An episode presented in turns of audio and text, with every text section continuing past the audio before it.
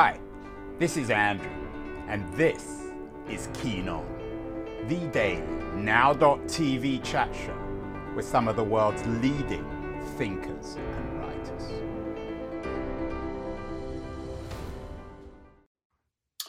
Hello, everybody. It is March the 8th, 2022, and uh, the Ukraine continues to dominate the news. Uh, earlier today, I did a show with Brian uh, Klaas uh, on leadership uh, and the corruption of power and Vladimir Putin. Uh, today we're talking about population and migration, and I wanted to kick off by beginning to think about the Ukraine in a broader sense. Our screens have been dominated by heartrending images of refugees, of young girls, of pets. New York Times tell us that the Ukraine war has set off Europe's fastest migration in decades. Uh, 660,000 people they reported last week. I think it's up to about a million and a half now. Uh, refugees are welcome, apparently, although there's a great deal of dispute about why refugees from Ukraine are more welcome, perhaps, than refugees from Syria or Afghanistan. Um, I want to think about this perhaps in terms of population. This is one large country Russia, a country of 146 million people, uh, invading Ukraine, a country of 43 million people. And when you look at the map, of course, of Eurasia, uh, the size of um, Russia and the size of Ukraine is astonishing. Uh, my guest today on the show, Jennifer uh, Sciubba, is the author of a new book, um, Eight billion and counting how sex, death, and migration shape our world. Uh, this is a book, of course, not about Ukraine, written before the Ukraine crisis and war. But I'm curious, um, Jennifer, in the subtitle, uh, you've got sex, death, and migration. You don't have war. I assume you think war is important when it comes to population. Yeah, that's uh, that is how they shape our world. By shaping our world, they they shape our wars. So our world is really the placeholder for us to talk about all kinds of larger dynamics like just political, social, economic dynamics, which of course include things like war. So, um, as you mentioned, it's not specifically about Ukraine, but what's nice about the book and intentional is that it's not just um, here's a snapshot of global trends. Because if that were the case, by the time it hits the printing press, it's out of date. Instead, I wanted to talk about trends and how to use them to understand the world better. So, in that case, you can pick it up and understand a lot about what's happening in Ukraine because it's got a set of tools in it for reading the world through a population lens. Uh, Jennifer, last week, uh, actually a couple of weeks ago, I did an, uh, um, an interview with the historian Scott Reynolds Nelson um, on cheap American grain. He has an interesting new book out, Oceans of Grain How American Wheat Remade the World.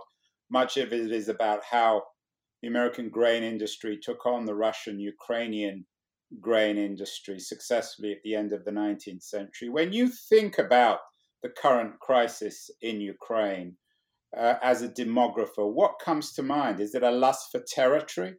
Um, is it energy? Is it uh, one power greedy for the population of another? I, you know, I think the un- unfortunate thing for us is that it's some of all of those things. We have such a tendency to want to oversimplify because then we can wrap our brains around it. And the simpler the answer, the easier it is for us to do something about it. So if you're a policymaker, you say, "Tell me, tell me what the problem is, so that I can come up with a policy." But I think all of the things that you mentioned are, of course, important. And so I was trained as a political scientist and I use population or demography in order to understand the world better. So, of course, I do think that there is a population dimension to it.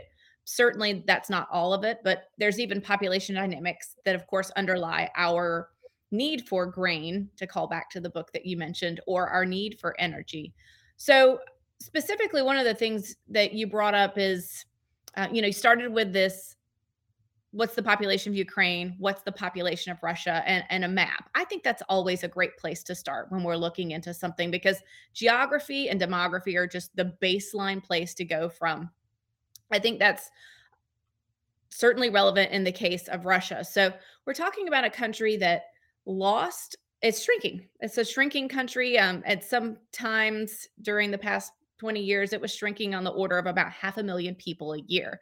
So the population goes up and down depending on those three ingredients that are the subtitle for the book, goes up and down depending on births and migration. And so what we used to seeing for modern history great power which into a whole you know episode is a great power but certainly a, a powerful country like your um, like Russia having a shrinking population. So this is something we're trying to get our brains wrapped around. And it's something that Putin is trying to get his brain wrapped as well to say, how can we continue to project power and influence in the world when we're seeing such tremendous population changes? Russia's no stranger to lots of dire population trends with suffering all kinds of mortality events in the past and changes in the size of the population based on Soviet Union and out migration. But when we put it in today in 2022, um, we are we do know that the population is on a decrease, and I'm trying not to use decline on purpose here because I really think that's a that's a value word, and it says that anytime a population ages and shrinks, that's naturally bad.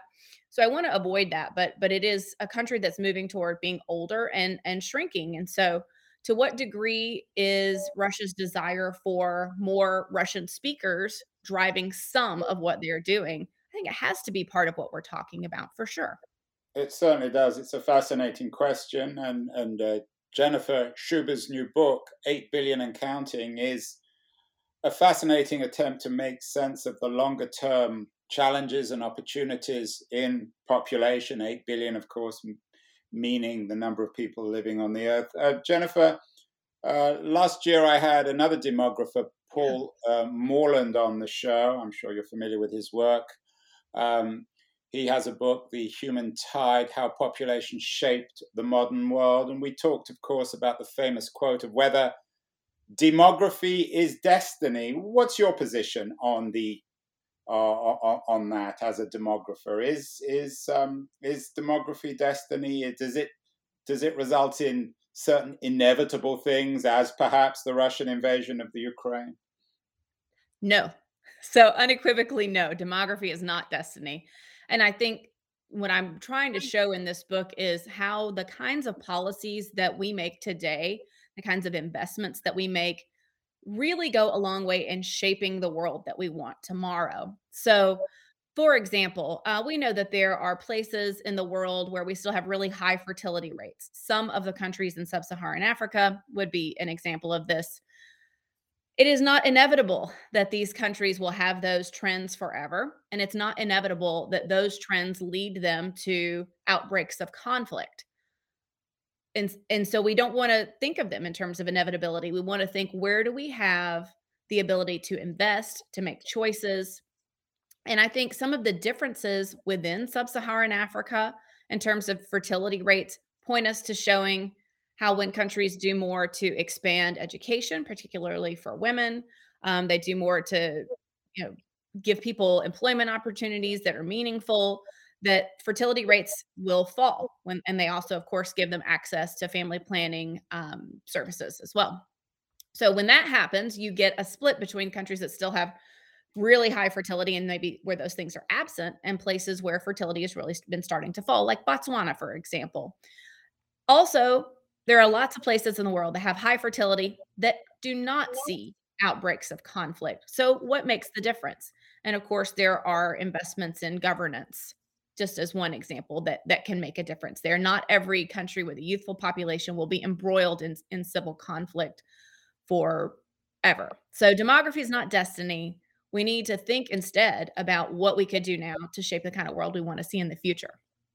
Well that's encouraging. Uh, we still have agency then uh, according yep. to jennifer sciubba the author of 8 billion and counting about our populations. We can control them, we can make them larger or smaller depending on what we want. Uh, the subtitle of the book here, uh, of this new book, uh, I think it's out this week 8 billion and counting How Sex, Death, and Migration Shape Our World. We already touched on the forced migration in the Ukraine. We did a show last year with another very prominent, I guess he's a, a demographer, although he's many things, my old Singapore based friend, Parag Khanna, on uh, our tendency to move, the forces uprooting us. I think it's a, a very successful book. Um, are you in the kind of camp, uh, Jennifer, when it comes to seeing migration as the core element, perhaps, in making sense of population in the 21st century, especially when it comes to our environmental crisis? I really find um, a lot of points of departure with with the arguments in Move. Um, it, it's a really I'm thrilled. You never want agreement on this show, Jennifer. Tell me why. well, tell me why Parag is wrong. Sure, uh, and Parag is great, and I always learn something when I listen um, to him or read some of his his work. But I would say that people vastly overestimate migration it's it's a shock to many, and it, it, you know one of the the shtick that I might do when I'm talking to a live audience is what percentage of the population in the world do you think lives outside the country in which they were born? Everyone overestimates that. I will not put you on the spot for for. Yeah, Jennifer, let me. Uh, I'm actually a migrant of lots of different kinds, but. I wonder with Parag whether he's too influenced by his own history and experience, given that he's probably the most international man right. and family I've ever come across, remarkably so, and, and incredibly yeah. impressive. But are we all, in a sense, I guess, shaped by our own histories, and there we see the rest of the world in that sense? I think that's that is absolutely relevant. I mean, that's one part of it. It's really only 2 to 4% of the world's population for the last 50, 60 years that's lived outside the country in which they were born. So and I find this a lot, honestly, as a Southerner. I live in the southern part of the United States, and there are not a lot of people like me who are out there in the, um, you know, as thought leaders in issues having to do with policy. It's a lot of Washington, D.C. Beltway, or maybe some Silicon Valley and New York City and Singapore and London and so on. And so, as an outsider, I actually think that it's an it's an asset to really get a better sense of what it's like for people who are perhaps not um, in that thought bubble. I'm surrounded by a lot of people in in this region of the United States who were Donald Trump voters, for example. And so it was less of a surprise to me to see Donald Trump win than it was for a lot of people who are in those bubbles. I'm in the bubble, in the heart of the bubble, the bubble of the bubble, San Francisco. Jennifer, I know you're yeah. outside the bubble in Memphis, Tennessee. Have you always lived there? I have not always lived in Memphis. I've been here since uh, 2008, but I'm from Georgia. So out of my 40, almost two years, I've lived outside of this region for about 10 of those years. One of the cliche, the sort of cliched anecdotes that non demographers always throw around is that X percent of people grow up within five or 10 miles of where they're born. What's the truth of that, Jennifer? How many people? I don't know. I'm not sure but I'll say most of my approximately family, 10, 15, 20, 25. That's not one I've ever had to focus on before. I'm not sure, but I would think it's highly likely given that 96 to 98% of people still live within the country that they're born, you know, in which they were born, then that seems plausible. Yeah. Well, everything is plausible, at least according to Jennifer Sciubba, the author of 8 Billion and Counting How Sex, Death, and Migration Shape Our World. Um, in, in the first half of the show, we've been talking broadly about the Ukraine, about whether demography is destiny, about the role of migration. Uh, after the break, Jennifer, we're going to take a 60 second break. After the break, I want to talk specifically about your book, about Africa, about Japan, Nigeria, the United States, and China, and all the other very interesting things you get into uh, in your new book, 8 Billion and Counting. So hold tight, everyone. We'll be back in about 80 seconds. Hi everyone, Andrew here again. I'm not sure if you're listening or watching or even reading about this Keen On show. I certainly hope you're enjoying it, but I wanted to remind you that there are many different ways you can use to enjoy my Keen On show. The first, of course, is by, in a very traditional way, subscribing to the audio only podcast. You can do this um, using Apple or Spotify or Castbox or many of the other traditional uh, podcast distribution platforms. We're on all of them. And if you want to access uh, all the podcasts together, you can go to my LitHub page um, in their podcast section, which is dedicated to all the interviews. Uh, if you're into watching this, as opposed to simply listening, um, if you follow me on Twitter at AJ Keen, you can watch these shows live. Uh, and you can do the same um, if we're connected uh, on LinkedIn. I'm not on Facebook. I'm not a great fan of Facebook, but LitHub is. And on their LitHub live page, you can watch these shows live as well. Um, in terms of uh, recorded videos, uh, not live, you can see all the shows on the LitHub YouTube page. So, whatever your preference, whatever your taste, whether it's video or audio or text, there's no excuse for not watching or listening to my show. Now, back to Keen On. We are back with Jennifer D. Sciubba, the author of 8 Billion and Counting, uh, a very interesting new book about uh, how sex, death, and migration shape our world. Um, Jennifer's talking to me from Memphis, Tennessee. Uh, the bookends of your book are nowhere near Memphis, Tennessee, uh, Jennifer. They are uh, Japan and Nigeria. Why are they the demographic bookends of the, the world that you're looking at um, uh, through the lens of 8 billion and counting? What's so unusual and interesting about both Japan and Nigeria? Well, you know, we're set to hit 8 billion soon, any day now. And I think we can learn a lot when we focus on really macro level trends. But as we start to dig down deeper and deeper, we can notice just how incredibly divided the world population is. It's more divided than it's ever been before in terms of fertility, mortality, and migration, particularly the, the impact of migration on the local communities. So, Japan and Nigeria are great examples to understand that division. Um, Japan, a lot of people know, is the world's oldest country. It's definitely the country that got me interested in studying population to begin with many decades ago, even when I was in, in, in sorry, of jumping in. Oldest yeah. in terms of the average. In terms of uh, how of, of population aging. So if we took everybody in the country and we lined them up from oldest to youngest, and we asked the person in the middle to raise their hand, that person would be 48 years old. That is remarkably old. Um, not that 48 is old. We'll be careful not to say that, but as terms of median age of a population, it's something we've never seen before in all of, of the history of humanity. Look, uh, you sound as if you take 48 very personally, Jennifer. Uh, yeah, you got to be really careful. When I first started studying population, I would have been, you know, about 19 or 20 years old.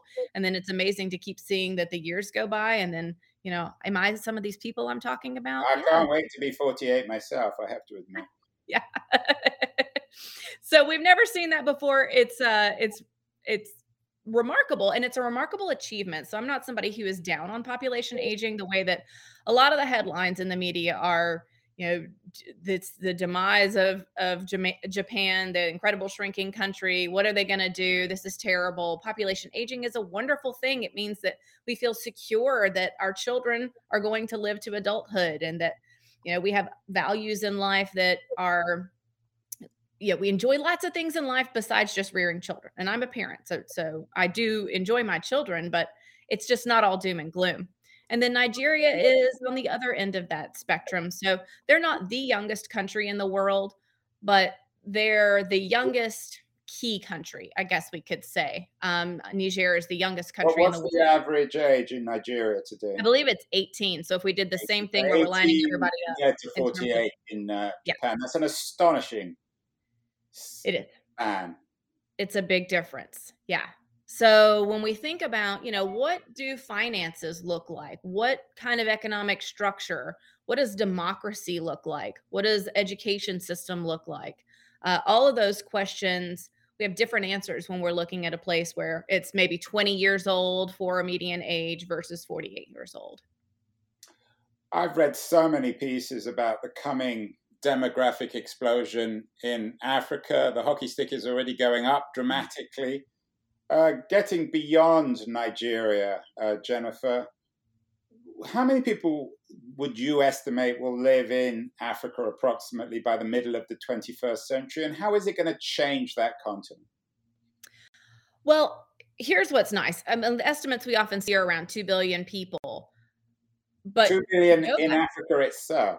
Mm-hmm, yes. But to go back to something we talked about earlier, these trends are not set in stone. Now, to some degree, something called population momentum is baked in. I mean, if you think about people who are five years old today, we know how many five year olds there are, particularly, we know how many five year old females there are. So, when we want to think about how many children there might be in the future, it's kind of baked in there. How large is that cohort? And then how many children might they have?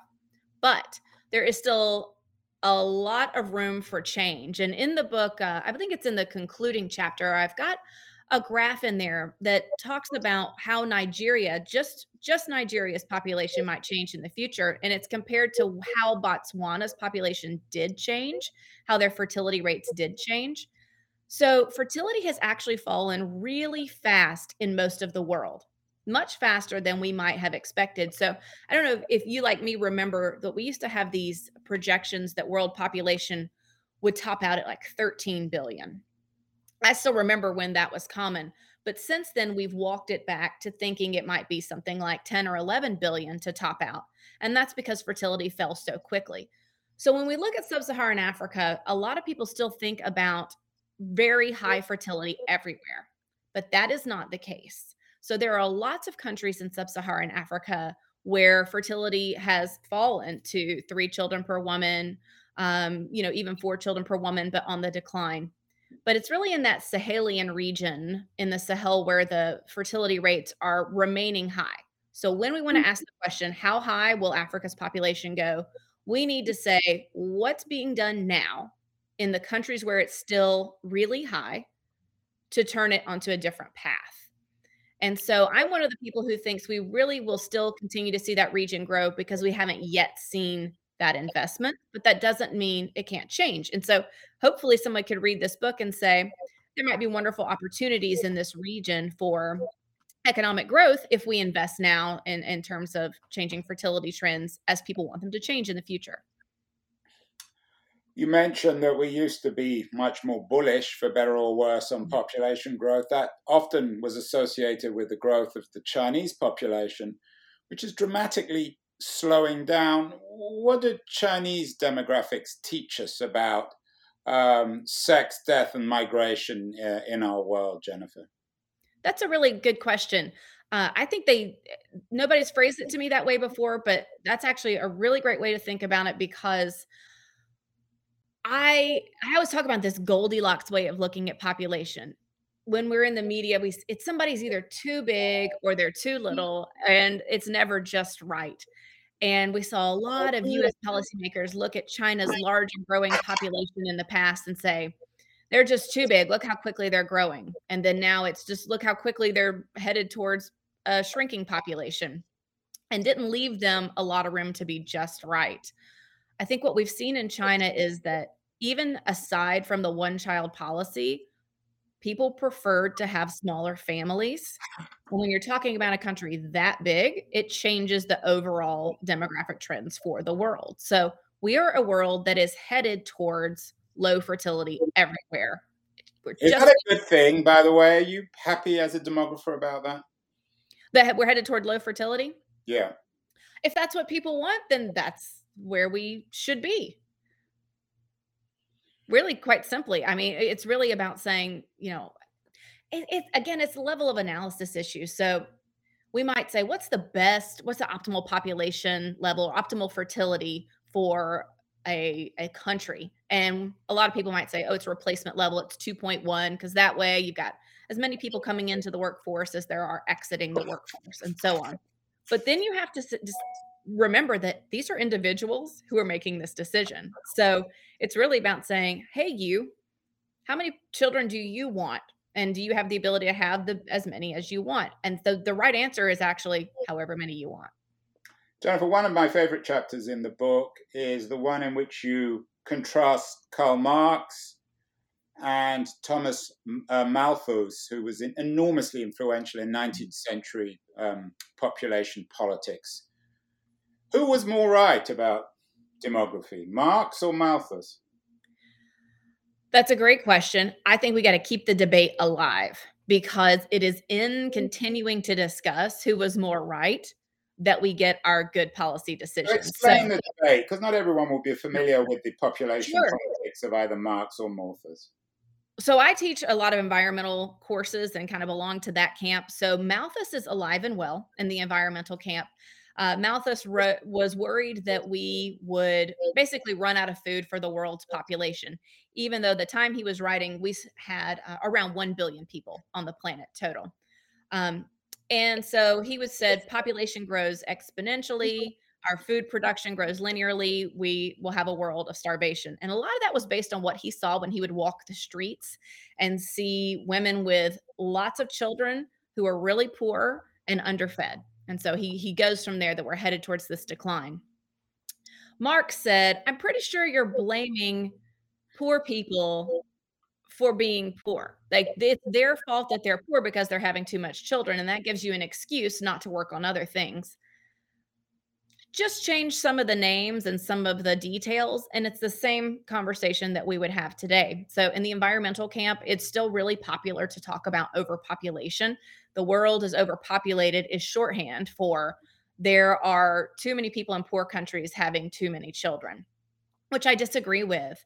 Um, and I think a Marxian viewpoint, which I know my my husband, if I hope he can't, he's still working from the house, so I hope he can't hear me because he might think I'm coming being Marxian here. Um, but it's to say, you'd get in trouble in, Me- in Memphis, Tennessee, for doing that, Jennifer, wouldn't you? It's not true. I'm I'm just talking about the debate.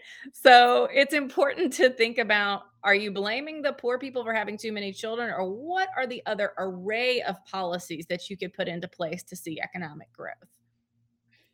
I've been teasing you about being in Memphis, uh, which is the heart, I guess, in some ways of America, certainly one of the geographical hearts.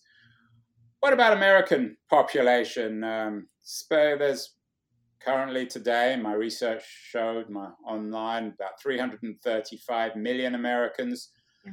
versus almost one and a half billion uh, people in China.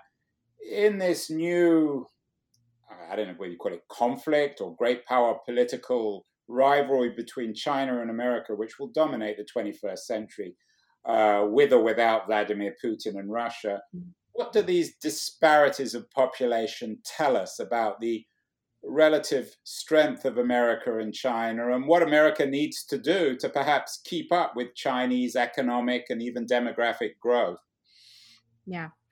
You know, there are so many, and I try to go through this in the book that we really can't simplify it to just they have more people than us or they have more people of working age population than America does.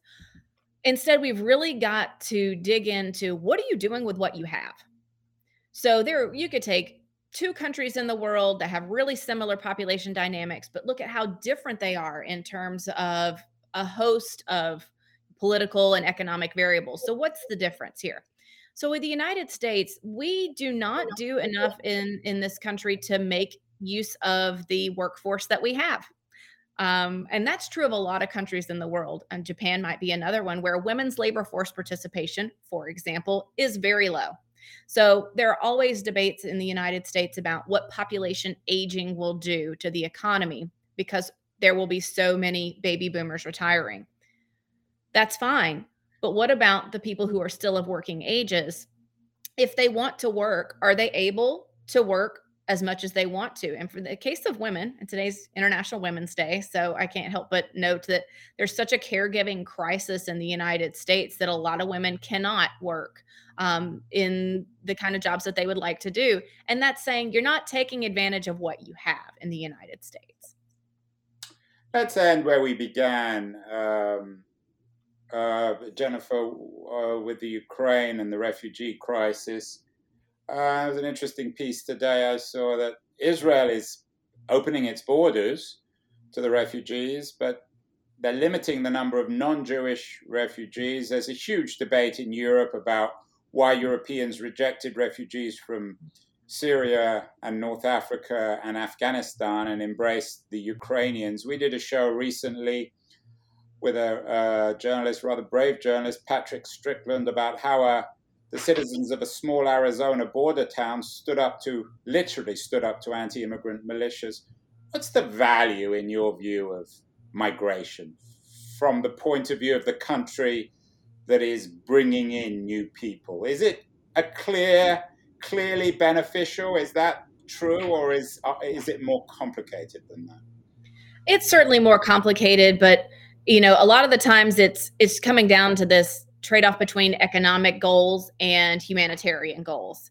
And the fact that they can really be at cross purposes is where we get so much of our politics around migration. And that's that's of course the case with Ukraine versus Syria, Afghanistan, et cetera, as well. Um, we might have the desire is, to reach out to people in other countries who are going through these crises and have been displaced, uh, forced migrants. But then there are, are always economic and political considerations. Can they be easily integrated into the labor market? In a lot of cases, people have gone through really traumatic experiences to get to a final destination and their skills may not be a direct match for what the economy needs. Yeah, we want that. I did a show recently with yeah. Nomi Stolzenberg, who, who, wrote a wonderful book about how a group of American Hasidic Jews who escaped the Holocaust established their own kind of shtetl in northern New York. It's a poor community, but so what? Shouldn't we want to welcome people and allow them to create their own lifestyles?